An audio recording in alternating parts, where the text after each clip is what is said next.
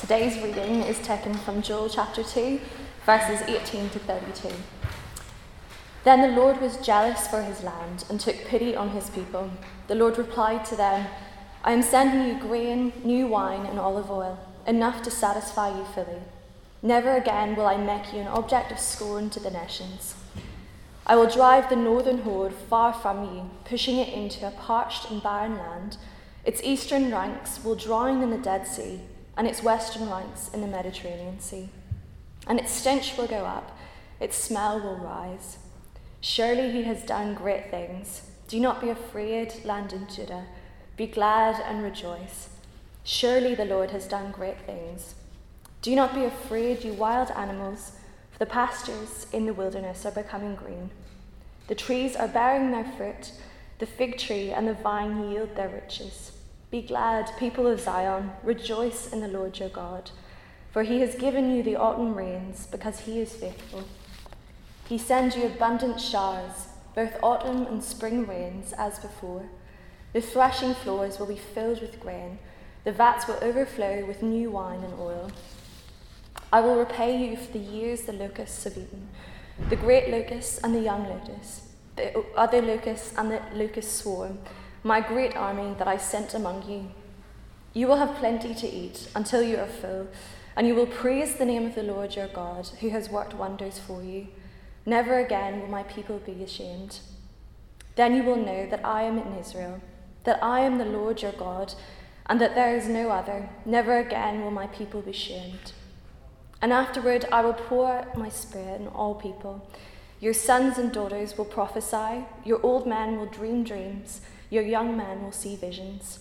Even on my servants, both men and women, I will pour out my spirit in those days. I will show wonders in the heavens and on the earth blood and fire and billows of smoke. The sun will be turned to darkness and the moon to blood before the coming of the great and dreadful day of the Lord. And everyone who calls on the name of the Lord will be saved. For on Mount Zion and in Jerusalem there will be deliverance, as the Lord has said, even among the survivors whom the Lord calls. Thanks so much, Alan, for reading. And if you've joined us since the start of the service, let me add my welcome to Mark. Shall we pray as we begin? Heavenly Father, thank you that you are a God who speaks. Please would you speak to us today? Amen. I wonder, do you ever get that feeling when you're watching TV or a film and you know it's all getting really exciting, the action's building up, the tension music is growing, there's a big twist, or you sense that a big reveal is coming, and then the screen goes black and the words to be continued flash up on the screen. It can be really infuriating, can't it? I mean, just think about the end of the first season of The West Wing, where there's this assassination attempt on the president, and you have to wait until the start of the next season to find out who was shot. Or more recently, um, the second season of Sherlock ends with everyone thinking that Sherlock is dead, that he's killed himself by jumping off the building, and there's a John Watson and Mrs. Hudson weeping at his tomb. And then the camera pans round to reveal that Sherlock is in fact alive, and then the screen goes black. Or if we have any Marvel fans among you, um, at the end of Avengers Infinity War, when Thanos snaps his fingers, obliterates half the population of the universe, and then we see sort of our superheroes fading away, and then the screen goes black. And you're left that feeling of hanging, of desperately wanting to find out what happens next, because this cannot possibly be the end. And that's where, kind of where we ended up in, in Joel last time, when Claire spoke to us a couple of weeks ago on the opening chapters of Joel. And as we saw, the opening of Joel is very bleak. You get this description of this disastrous locust swarm that has ravaged the people of ancient Israel, and it's revealed to be a result of their disobedience and a warning sign of coming judgment. And it ended on a bit of a cliffhanger. There was this plea for God's people to repent and turn back to God because He is gracious and compassionate. And we were left with that hanging question where is their God? Black screen to be continued.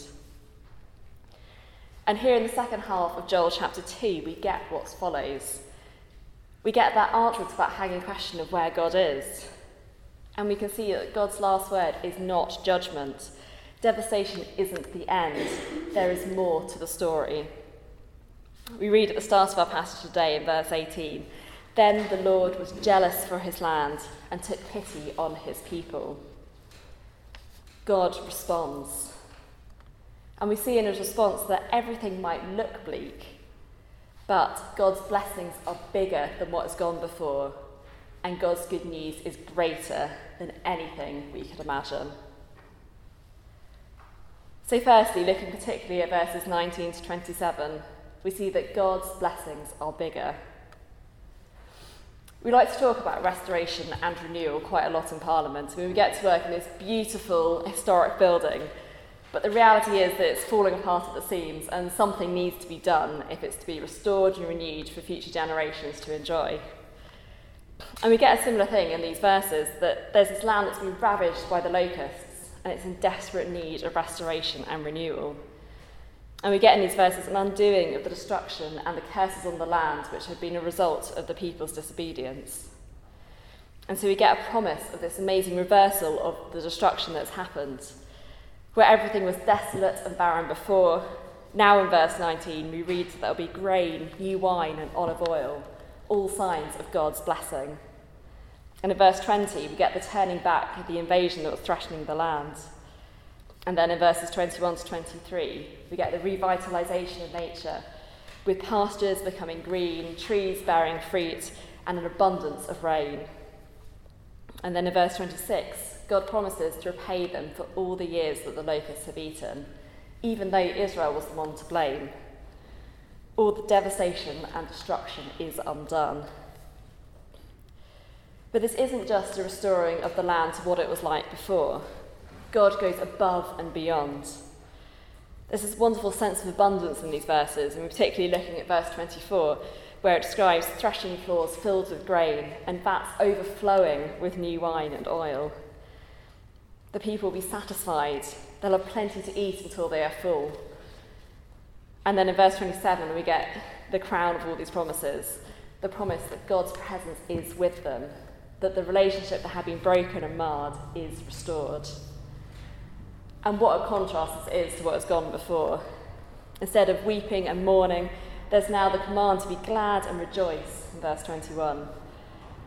And the opening of Joel is thoroughly depressing. It always feels like you're getting this curse upon curse sort of building up to this peak of despair. And in these verses, we get the complete opposite of an overflowing abundance of blessing, restoration, and renewal to something even better from what has gone before. God's blessings are bigger. Now, we don't know exactly when the book of Joel was written, and in some ways that doesn't really matter because its message is a timeless one. But no doubt some of this promised blessing would have been experienced at the time by ancient Israel in the aftermath of that disastrous locust swarm as the land was revitalised. But as with most Old Testament prophecy, there are often three distinct layers of fulfilment. So some of it would have been fulfilled at the time, some of it won't have been fulfilled until Jesus came the first time, particularly through his death and resurrection. And we won't get a full fulfillment of this until Jesus comes again and brings about the new creation. Now, you don't need me to tell you that our world is very broken and desolate at times. I mean, you only have to turn on the news and you get scenes of devastation all over the world, whether that's wars, natural disasters, extreme poverty and inequality. And close to home, we'll all experience this too. I mean, all of us will face difficult times in our lives when things will seem desolate and hopeless. Maybe we'll become face to face with illness or bereavement. Maybe our political career will come to an untimely end or a relationship will fall apart. And we're left with that sense that everything is barren and hopeless and desolate. But amidst all that, Joel encourages us that this is not the end. There is hope for restoration. And we might get to see some of that now. We might see rays of hope breaking through in our lives, of God at work bringing healing and restoration to some of the broken bits. But we can know that one day we will see it in full when God makes all things new. It's a bit like the signs of spring when they appear. I love it when the daffodils start coming out in early March and you get that hope that after a long winter, spring is on its way. Even if, like this year, it might take a little while for the weather to catch up. One day, if we put our trust in God, we will see full restoration to all the broken bits of the world. And there's a good picture of this at the end of The Lord of the Rings. I mean, if you know the story, Frodo and Sam have to go and destroy the One Ring in Mount Doom. And after they've destroyed it, Sam wakes up and he discovers that Gandalf, who he thought was dead, is alive. I'll read a few sentences from the book now. He gasps, Gandalf, I thought you were dead, but then I thought I was dead myself. Is everything sad going to come untrue? What's happened to the world? A great shadow has departed, said Gandalf. And then he laughed, and the sound was like music, or like water in a parched land. And as he listened, the thought came to Sam that he had not heard laughter, the pure sound of merriment, for days upon days without count. That's a bit like what the new creation will be like. The troubles of this world are not the end, the shadow will depart. Jesus has defeated sin and evil on the cross and ushered in his kingdom, and it will be fully realised when he comes again. All evil will be undone, all will be restored and renewed, and we will get to rejoice forever with our King. God's blessings are bigger. So we can take heart in the meantime, even if things seem bleak and barren at the moment. But Joel doesn't end there. We've seen that God's blessings are bigger. And now in verses 28 to 32, we see that God's good news is greater. And in these verses, we get further blessing, not just of material restoration this time, but spiritual restoration as well. In verses 28 to 29, God promises that he will pour out his Spirit on all people. Now, in the Old Testament, God's Spirit only came on certain people at certain times. People like priests, prophets, kings. In other words, people who are seen as being in important roles or as being particularly close to God.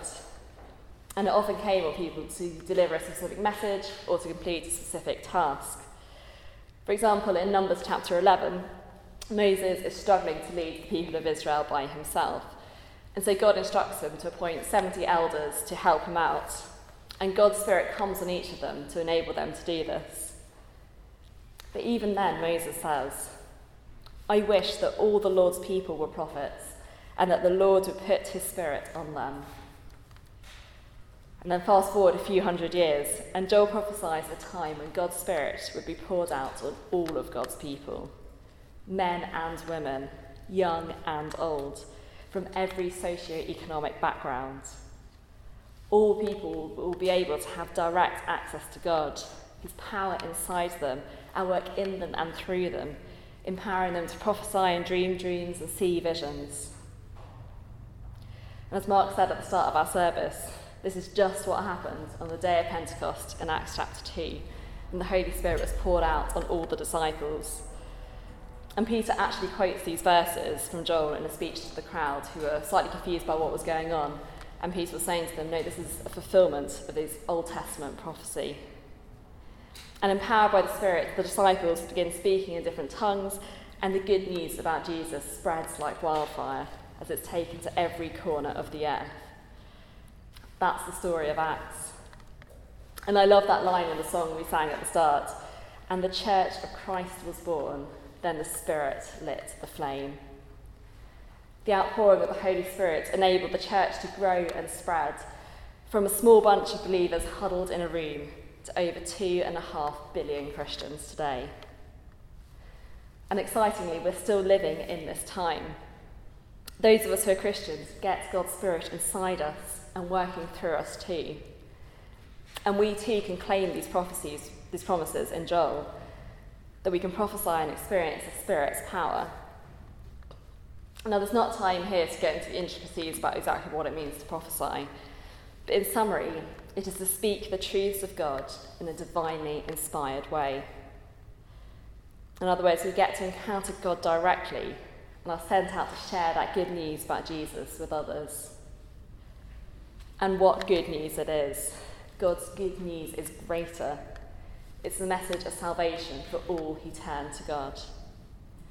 Yes, we've seen that the day of the Lord is coming, that judgment is coming, But in verse 32, we read, Everyone who calls on the name of the Lord will be saved. There is hope of salvation and mercy. And Paul expands on this a bit in Romans chapter 10, verses 9 to 13, which I'll read for us now. Paul writes, If you declare with your mouth Jesus is Lord, and believe in your heart that God raised him from the dead, you will be saved. For it is with your heart that you are justified, and it is with your mouth that you profess your faith and are saved.